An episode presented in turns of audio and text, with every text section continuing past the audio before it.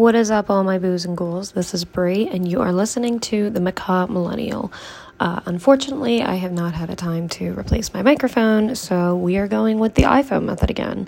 And I will say, I do feel like the last episode sounded a lot cleaner as a result, so let's see if we can keep that theme going, shall we? Speaking of last week, did everybody enjoy the Queen Mary? I know I was obsessed. I absolutely loved covering that, and I oh, it just made me want to go back and check it out, especially now that they've done the remodel. I am so, so curious to see what they've done since the remodel.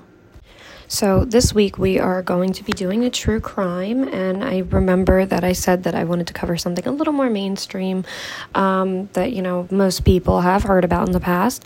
So, we are going to start our descent into the Black Dahlia. And I don't know about you guys, but this is a case that has always kind of fascinated me. And even more so the older I got and the more I was able to actually like look into the different theories and things that could have happened. And it's still kind of like I get it, but it also baffles me as to why the case has never been solved. I mean, there is literally mountains of evidence to work off of, and yet it's still labeled as an unsolved case to this day. However, before we get into all of that, I want to, you know, I, am somebody where I prefer to go back to the beginning and I want to talk about the origins of the person and all that. Um, so that way, when I look at them, I don't just see a victim, I see somebody who is a person with a history and a family. And I, I feel like it helps to really humanize them when we circle back to the crime that was later committed against them. So, with all that being said, let's jump right in. Um, Elizabeth Short, who was also known as Betty, Bet, or Beth by close friends and family, was born on July 29th in 1924 to Cleo and Phoebe Mae Short, and at the time they had lived in Hyde Park of Boston, Massachusetts.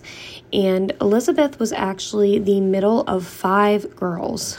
Wow, that is that is a lot of girls. Um, she um, had grown up in Medford, Massachusetts, uh, which was just a few miles, you know, away from Boston. And Medford was described as like a nice little homey town, um, nothing too crazy. Um, and things kind of changed in 1929. So in 1929, her father had supported the family um, by building miniature golf courses, which I found kind of interesting. It's one of those jobs that I'm sure like everybody knows is a job, but not something that like when you're in school you would say like, yeah, I want to build miniature golf courses when I grow up. So I just thought that little thing was funny. Um, however, in 1929, the stock market crashed, and this caused Cleo to lose all of his money in the stock crash. And um, it was believed for a long time that he had actually committed suicide because in 1930 they found his car just abandoned on a bridge. And you know it, considering that he had just lost everything in the stock market it wasn't outlandish to think that he had unfortunately ended it all because it was bleak and hopeless looking. Um, so at the time Phoebe had um, moved into an apartment and she began working as a bookkeeper to provide for the five girls. Now, this happened when Elizabeth was about six. Um, and I had also read that a few years later, after leaving, it was found that Cleo did not die. And in fact, he had just abandoned Phoebe and the girls and moved to Vallejo, California and started over. And he wrote a letter to apologize. And Phoebe rightfully told him to fuck right off like the badass she is. She didn't need his help raising their five girls. And props to her. So, when Elizabeth was little, she was often described as a beautiful little girl. She had these dark brown curls and this perfectly porcelain complexion and these bright blue eyes. And she was very beloved as a child um, by her neighbors and her classmates. Um, one neighbor named Dorothy Hernan had actually described her as just a good, sweet, funny young girl. She didn't ever appear as stuck up. Um, and she had also made the comment that truck drivers and men would stare when she would walk down the street. And she often wondered that why there weren't more car accidents as a result of this down the street that she lived. But, you know, as lucky and fortunate as Elizabeth was to be esteemed as beautiful and unforgettable, um, she did have her share of problems. In fact, she was plagued by um, breathing issues. Like, she had really bad asthma and just bouts of terrible bronchitis when she was little and it would just get really bad by the really cold winters in Boston. I've never been to Boston in the winter, so you guys will have to tell me. I'm sure that it's cold. I mean, we all hear that, but it would apparently just make this worse for her. So, around 16 years old, her mother started to send her to stay in Miami, Florida during the winters with her aunt and uncle. And that was something that she would do for about three years or so. I also want to add, I did see one or two sources that mentioned that her, um, you know, her asthma was so bad that she actually required lung surgery when she was 15 years old. But again, I only found it in like two sources, and I found a lot of other sources that did not mention it. So I, you know, take that with a grain of salt. So growing up, you know, uh, with Elizabeth having these breathing problems and stuff like that, um, she had always nurtured the idea of wanting to go to Hollywood and become a famous actress. And actually, it was a passion that both her and one of her sisters shared. And, you know, family and friends would later comment after everything unfolded um, that they would talk about this all the time about how they had plans to go off to Hollywood and become movie stars and have this glamorous leading life, which, you know, I guess she did eventually try to go after. However, before we get to all that, um, let's take a step back and discuss a little bit more about her adolescence into becoming a teenager. So, I did mention how she would uh, go and spend her winters in Florida with her aunt and uncle. Um, it was said that she would go and she would work as a waitress and then usually by about springtime they would send her back to medford and then you know this process will keep going for about three years or so. Um, by the time she turned 18, Elizabeth doctors had actually told her, like, hey, your lung problems, your breathing issues, your asthma, it's all exacerbated by this really cold winter weather. It would really just be in your best interest to move somewhere that had a much like calmer climate where you really won't have to worry about these issues so much. And this kind of came at a perfect time for Elizabeth because, ironically, her father had also decided to move from Vallejo to Los Angeles, um, roughly around the same time frame, and you know, with Elizabeth's dreams of wanting to go to Hollywood and become a big name star and all of that, and you know, on top of the doctors telling her to do what's best for her health, it just could not have come at a more perfect time. Unfortunately, that really wasn't the way that it unfolded for her. Um, Elizabeth and Cleo did not get along very well, which I have to say, not very surprised when you turn around and abandon your kid at six years old. I can't imagine said kid is going to be like super thrilled to live with you, but you know, we all do what we got to do to get out of the situations we need to get out of, right? And again, this looked like a situation for Elizabeth that she just could not and would not pass up. However, her and her father only lasted about a month or two being able to live together before she said, screw it, I'm moving out. And she did just that. And in 1943, she got a job as a civilian clerk at Camp Cooke, which was an army camp in California, in Lompoc to be specific. So, when Elizabeth first got to the camp, um, she was described as a very shy, kept to herself sort of girl, 19 year old. Um, her supervisor, Inez Keeling, would later say that um, when she first arrived, she never smoked, rarely drank, and she definitely did not speak to any of the soldiers. And then pretty quickly, all of that just turned on its head, and she suddenly was dating a different soldier several nights out of the week. She would continue to work at Camp Cooke until about late August. Um, during that time, she was also voted the Camp Cutie, uh, which I thought was fitting given all the adoration that she had rained down on her as a child.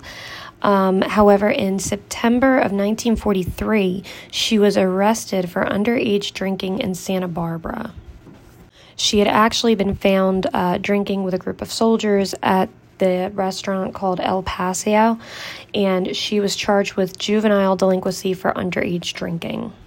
Ironically, during her arrest, she actually had made friends with her arresting officer, Mary Unkefer, and she ended up staying with her for a little more than a week um, before she put her on a train to go back to Massachusetts. And this was confirmed because the officers had, you know, she stated that she did later receive letters from Elizabeth letting her know, like, you know, she was back home in Medford and she was safe and blah, blah, blah. But again, this happened around September ish, going into October, so we're getting close to the Boston winters again. So, as wintertime approached, she moved to Miami Beach in Florida, where she proceeded to work as a waitress.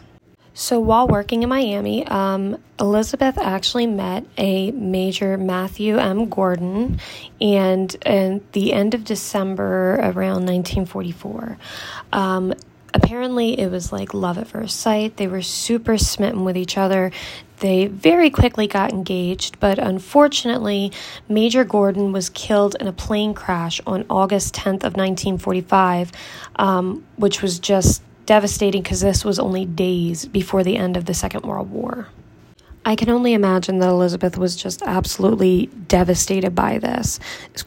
which means it's no surprise that by July of 1946, she decided to go back to Los Angeles just to kind of reconnect with some old friends. And at the time, she also visited one of her old boyfriends who was named Joseph Fickling. So it was said that Elizabeth and um, Lieutenant Joseph uh, Fickling had a very tumultuous relationship. It was a lot of on again, off again, a lot of bickering. It wasn't really very healthy for either of them. Uh, I said them, them. I don't know how it came out that way, but anyway, um, he was soon kind of fortunately, I guess, sent to North Carolina to work as a commercial pilot, and Elizabeth had decided that she wanted to stay out west. However, he did still apparently send her money and tried to remain in touch. Um, the last letter of contact that he had actually received from Elizabeth was on January 8th, a week before she had died. So now that we're getting a little closer to the timeline of the week leading up to, you know, her murder, I want to take a step back and just reiterate Elizabeth was a very sweet girl she, overall. She maybe had a little bit of a wild streak that she didn't want to let on to. She had a good re- family relationship. Um, aside from what happened with her father, you know, um, they did not hit it off great. Um, she seemed like a girl who was just kind of pinballing around. She every time she thought something was going to work for her, it just turned all the way around and she had to start over. And I do kind of feel for her in that regards. That's a rough life and existence to have, just constantly moving like a nomad from place to place and on to the next thing. And it's a shame that she um, that she had to live that way. It really, really is. So, um, like I said, with that, let's go ahead and start moving towards the timeline of events the week leading up to her murder. So, about a month prior to Elizabeth's murder, she had met a businessman and a former military musician named Robert Red Manley. He was nicknamed Red because he was a redhead. It was reported that he had actually met Elizabeth for the first time a month prior to her being murdered. Um, she had been at a bus stop and he had approached her asking if she had needed a ride, and she at first was hesitant to talk to him, but again, because this was like the 1940s and people weren't as petrifying as they are today, if you will. Um, she did eventually kind of warm up and, you know, did take the ride he was offering. At the time, Elizabeth had actually been in San Diego, and he, um, you know, over the next month would kind of meet up with her on dates when he was in town, and they would go out and have some drinks or get some dinner or, you know, whatever mood they were kind of feeling in. It got to a point that they were comfortable enough with each other that, you know, one night when Elizabeth had nowhere to stay, she contacted Manley and they both stayed at a hotel for the night. He you know, swore up and down to authorities that it was platonic. They did not have any um, sexual encounter at that time. And um, so yeah, there was that that happened. After this encounter, um, Short had asked him to give her a ride, which he did, and he took her to the Biltmore Hotel in Los Angeles, which was on December 9th, which was the actual last recorded sighting of Elizabeth. The next six days before her body was found, it is a complete mystery as to where she was, what she did, who she was with. That is a mystery that still goes on today. Theories have been floated, but nothing concrete has ever been brought to the surface. Red later reported to police that he had um, last seen Elizabeth wearing a black suit with a cardigan type sweater, and she had been wearing like a white blouse and some suede high heels, and she had also been wearing white gloves and a beige coat and carrying a black handbag. Um, that handbag will come up later because they do find it and evidence in it. However, um, not until much later. So apparently, Red had claimed that he was dropping her at the Biltmore because Elizabeth was going to meet up with her sister Virginia, and he had dropped her off at around 6 p.m. that evening. And she was spotted in the lobby by um, some other patrons making phone calls, and it is like I said, the last place confirmed that Elizabeth was seen alive. So, on the morning of January 15th, 1947, a young woman by the name of Betty Bersinger had been out just taking her three year old daughter for a morning walk, and it had been a nice day, um, you know, two weeks after the new year. And as they were coming around the bend, they happened to see a what she at the time thought was a mannequin sitting in an empty un, it was like an undeveloped lot which there were a lot of around this time back in los angeles. Um, and as she got closer though she was horrified to find that this was not a mannequin.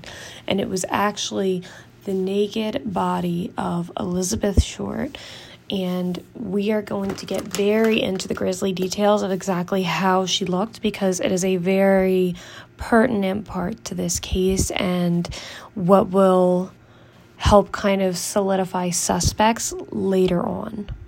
So, her body had been found lying face up with her head pointed north, and her body was cut completely in the middle, severed in half, about 10 inches. Um, and there was a noticeable tire track that had come up right against the curb closest to where they had found her. Um, there were also noted to be empty paper cement sacks lying around the um, the empty lot where she was, which that'll also come up as being kind of important later on when we talk about the suspects. Now, all things considering how gruesome um, this crime scene was, it appeared to officers that the body had been clean and washed. They could not find like bloody marks. I mean, given the situation and the circumstances of her body, you would expect there to be just blood everywhere, but there was not.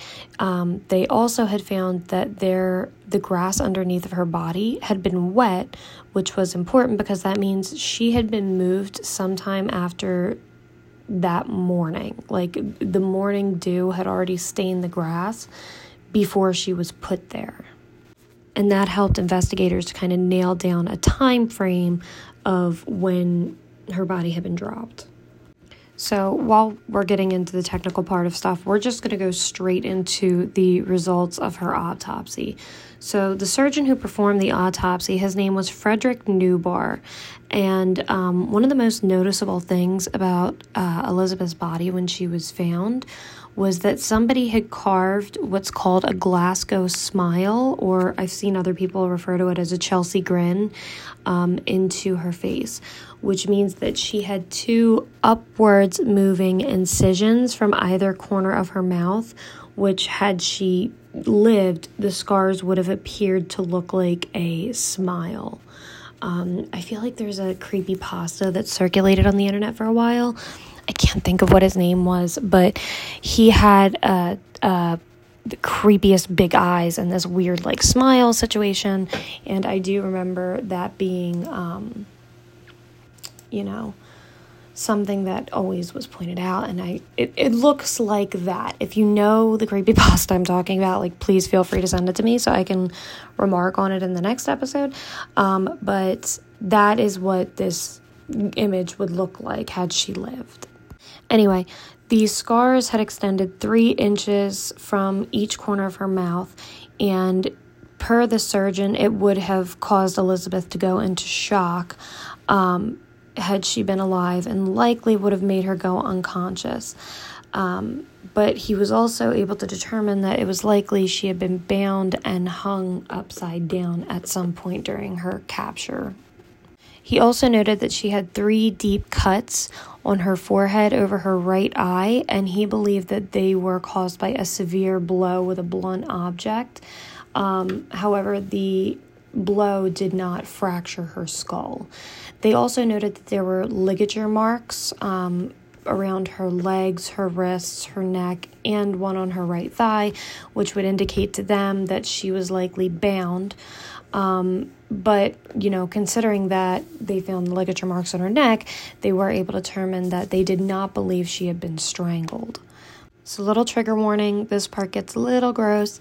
Um, I read in Black Dahlia the story of America's most gruesome murder, um, which is a book by Roger Harrington, uh, that there were some accounts that said that Based off the autopsy, they found that Short had been force fed feces and pubic hair, and that she had had pieces of her own flesh that had been placed into her rectum and vagina, and her uterus was just completely gone, just uh, missing entirely.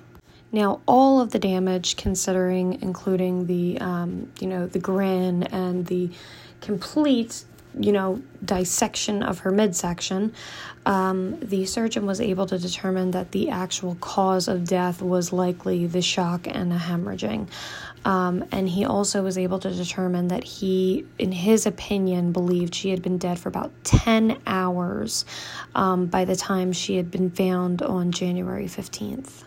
He also was able to determine that her, um, you know, complete dissection of her upper half from her lower half had been done post mortem, and so that's better, um, you know, knowing that she wasn't awake for that kind of trauma. It was also noted that the killer had removed one of her breasts, and like we explained earlier, he, he, her her blood had been drained. There was almost no blood. Um, it was noted that the dissection was very clean and the cuts um, that were made just above the waist. None of her organs, considering all of this, had been harmed or cut through. Um, and the incisions and cut of her spine was very precise. And, you know, on top of this, her body had been thoroughly cleaned, like we said, before they found her. So, all of this mounting evidence led investigators to believe that it had to be somebody with some kind of medical knowledge and background who committed this crime. So I was actually leading into a specific point um, with all of that information leading up to it, but when I actually just went back and re listen to it, there's something that's sticking out in my head about more than anything the ligature marks. So it would make sense, obviously, to have her bound by her wrists and her ankles if somebody was, you know, doing these horrible, unspeakable things to her. Maybe even her neck to keep her head still. Um, you know, if it, the idea being that they made that. Um, you know, Glasgow smile on her face while she was still alive, but I couldn't wrap my head around why there would also be a ligature mark on just the one thigh. It just, it was something about it stuck out to me. And the more I thought about it, and I don't know if maybe this helps to kind of like pursue that whole it's definitely got to be somebody who's involved in medicine theory, but you do have the arteries and the pulse points in your thighs. And I do wonder if maybe when and we're gonna get real dark here for a second so buckle up. But i'm wondering if maybe like when they drained her when they were dissecting her do you think that maybe they put like a, a tourniquet around her one thigh to kind of speed along the bleeding out process maybe? Like i i just i'm so stuck on that and i don't know why i know it's such a minute part in the grand scheme of this but if, to me that would just lead me to be more confident that this is probably somebody with some kind of medical background who would know that you have like those pulse and pressure points in your thighs. And if they had dissected her in half by, you know, putting pressure onto that point, could, in theory, if I'm correct, which I may not be, somebody, if you think you know more, please feel free to let me know. I'm, I'm happy to listen. If they were to put that pressure point tourniquet on while she's already dissected, it might help speed along the process of bleeding her out. Because remember, that, that's got to take a long that's got to be a long process. And she had been left in that lot 10 hours. She'd been killed 10 hours before they found her in that lot. So, in that time frame, she was, you know, killed, bled out, packed up in a vehicle somehow, some way. Her body moved from wherever the murder location was to that empty lot, dumped back out while nobody was, you know, seen or noted to be seen at that crime scene. So I don't know. It's such a minor thing, I get that, but it just keeps sticking out of my brain. Anyway, we'll go on. The reason I was going to leading up to them believing this was somebody with medical knowledge um, is that there is one particular suspect who really shines when it comes to that narrative. Um, but the uh, LAPD was so convinced that this had to be somebody with medical knowledge that they had actually interviewed about 300 medical students uh, at the time in the area. Um, again, it didn't come to fruition to for them. Obviously, we still don't have a uh, you know answer seventy some years later, but it's uh, it's it's definitely a sticking point. That's that's for sure. I do want to circle back for a second because around the same time that the LAPD started interviewing the medical and um, apparently also dental school students um, and collecting fingerprints and all that, um, it also came out that there was an LAPD officer by the name of Myrl McBride who was almost positive that she had seen Elizabeth on January 14th at the bus station. She said that Elizabeth was just completely hysterical and sobbing and telling her that someone wanted to kill her and that she needed protection and she said that Elizabeth told her she was afraid of a jealous ex Marine.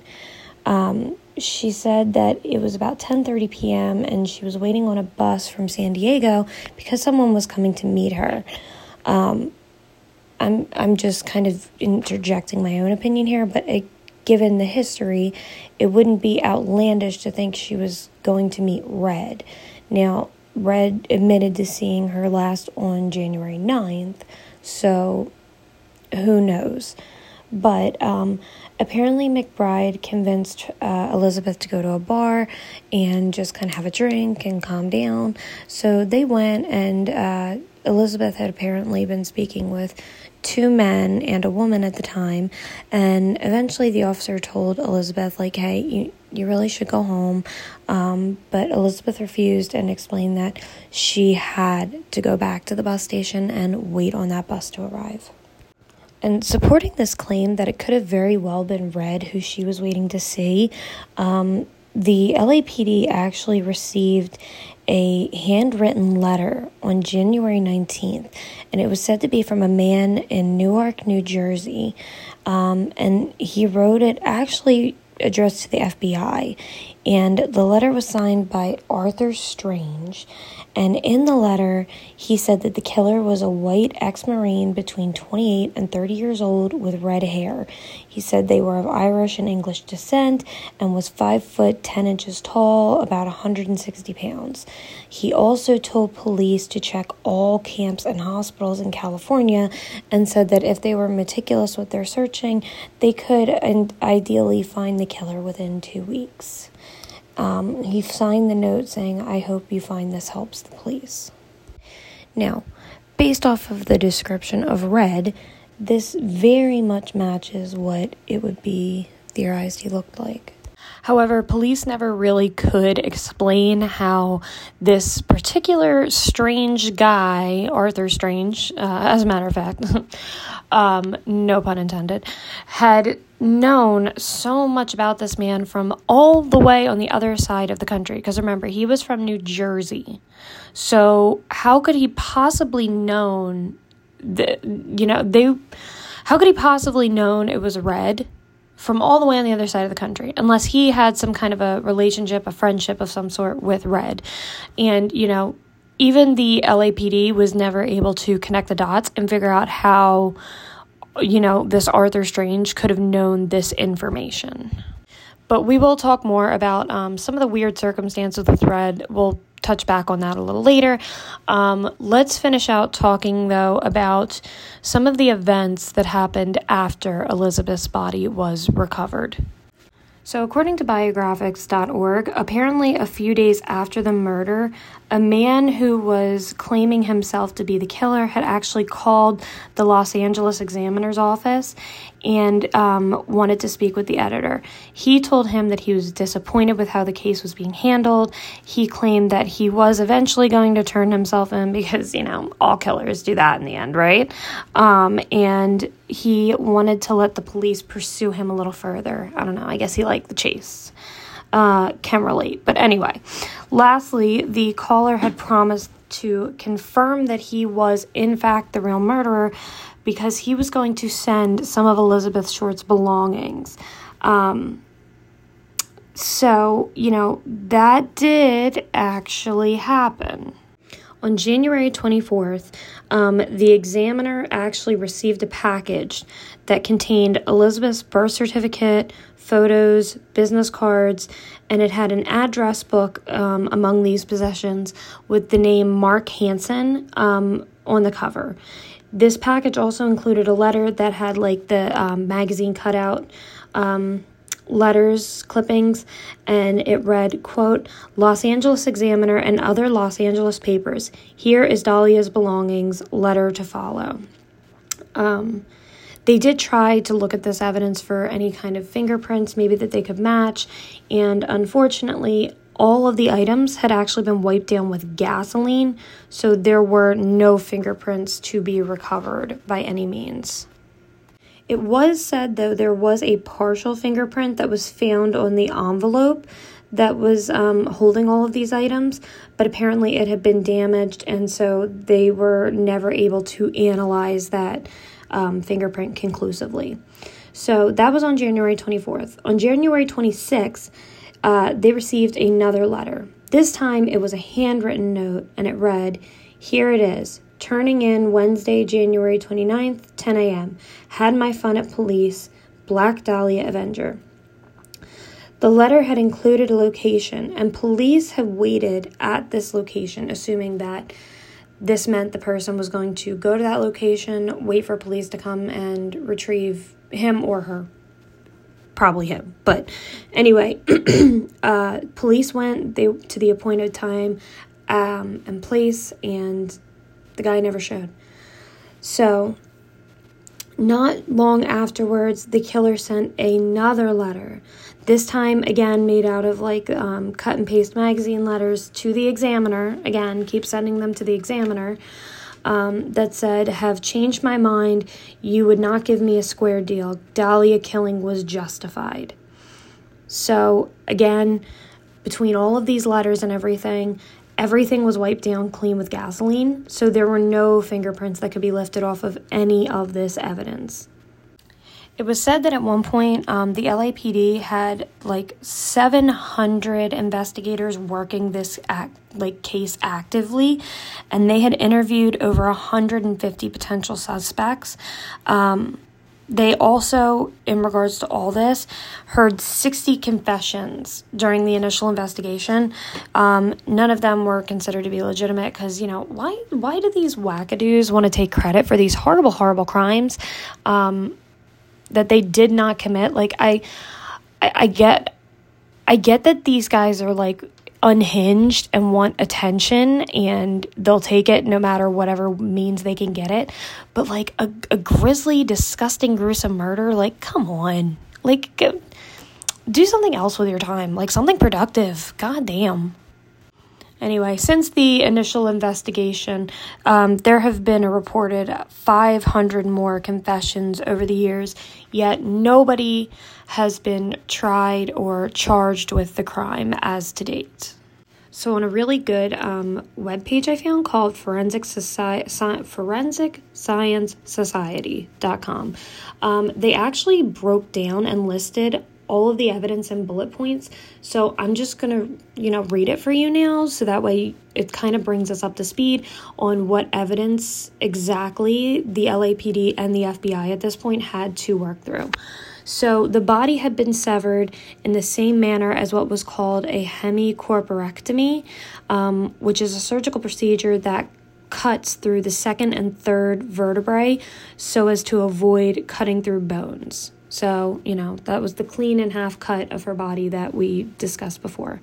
Um, as we also discussed before, the body was washed and, um, you know, very little blood found at the scene. One of the other things that I found on this um, bullet point list that I did not read in any of the other areas, which is a little surprising now, but there was evidence apparently suggesting that Elizabeth had been raped. However, there was no sperm or any DNA found um, to link that to a suspect.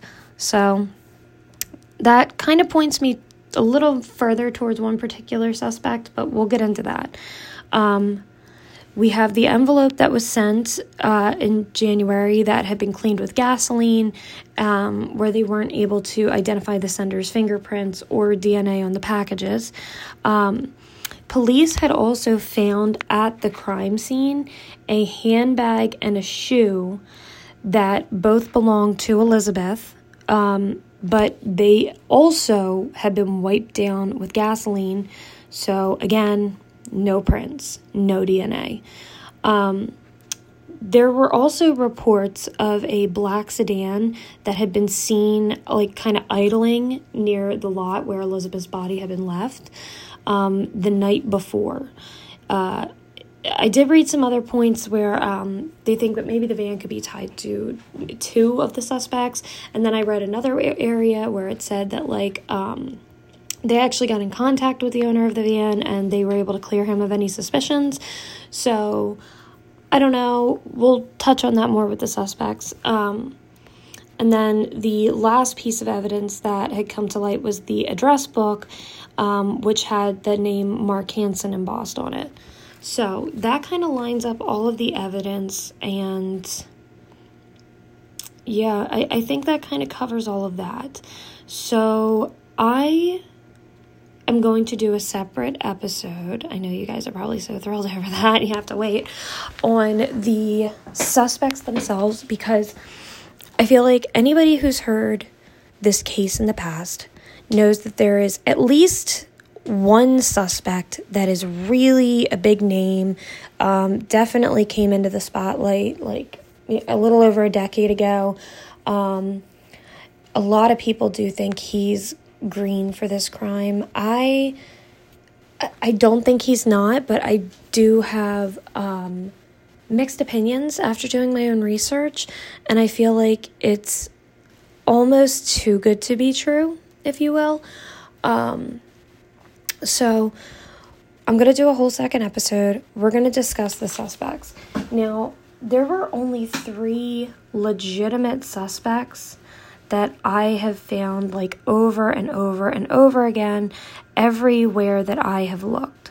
So these suspects were Red Manley, who we already discussed, um, Dr. George Hodel, and then the last one is named Leslie Dillon. Sorry, I had to pause to find my notebook where I had the name written down, um, which I actually did not ever hear about Leslie Dillon uh, too much. I guess that's a name that's come out over the last few years a little more widespread in regards to this case. So I am going to stop the episode here. Uh, I'm not going to make you guys wait a long time for the episode. It will be out sometime before the end of this week. Um, it's just a matter of me really polishing up the research I have to do on these suspects. Like, there's a whole audiobook that I am planning to listen to in regards to George Hodel, and then there is another book about, you know, um, the case presented for Leslie Dillon. Not as much uh, going on with Red. However, I have some suspicions about him myself, just off of my own research that I kind of looked at and did. But again, we're going to go into all that next week because it is a lot to unpack when you're looking at the suspect list. Um, I mean, George Hodel, just looking at him as a suspect, could easily take like half an hour or more based off of his very extensive disgusting lifestyle. Um, not to mention, you know, the other two suspects that are thrown in there as well. So, yeah, we'll get into that more next week. I want to really thank you guys for listening. I appreciate it. Um, I know I've been a little tricky with nailing down a great schedule with all of this. It's a little tough when you're a mom and you work full time and you're married and you know, I've talked about this before. It's it's hard. It's hard to balance life and everything else and you know, maybe other people can do it a lot easier than I can. And if you can, I have nothing but the utmost respect and props for you. I just have a very hard time finding the time to do so. But this is a passion for me. I love doing this. I love researching. I love talking about true crime and the paranormal and spooky stuff and all of that. So I, I want to keep pushing and keep trying to do this. I want to do it for me. I want to do it for you guys. So we're we're just gonna keep pushing and we're gonna do the best we can. And you know, in there somewhere, I have to keep reminding myself though that mental health matters and it's important to make sure that mentally and emotionally I am okay to be doing this. So, with all of that being said, I hope you enjoyed listening. I can't wait to do the episode uh, discussing all of the suspects with you. I think it's going to be very enlightening to anybody who is new to the case or has heard the case in the past. Because, um, again, I've definitely heard this case for years. I've heard the whole George Hodel theories in regards to it, um, but I've never heard of this Leslie Dillon prior to looking into all of this. So I am excited to get to work on that, and I hope to give you guys a really nice episode um, going through and detailing all of those things. In the interim, I am looking for some suggestions for any paranormal uh, locations that we can cover. I know a lot of them, and I do like Google searches of stuff, but I would love to have some suggestions on what maybe you guys want to hear. So, as always, you can email me at the millennial at gmail.com. Um, you can reach out on my TikTok, also named the Macaw Millennial. There is also a Facebook page, again, the Macaw Millennial, because what else would I go by at this point? It's not like you can call me uh, Sandy, but so, yeah, I hope you guys really enjoyed. Thank you so much for listening, and we will chat again soon. Later, Gators.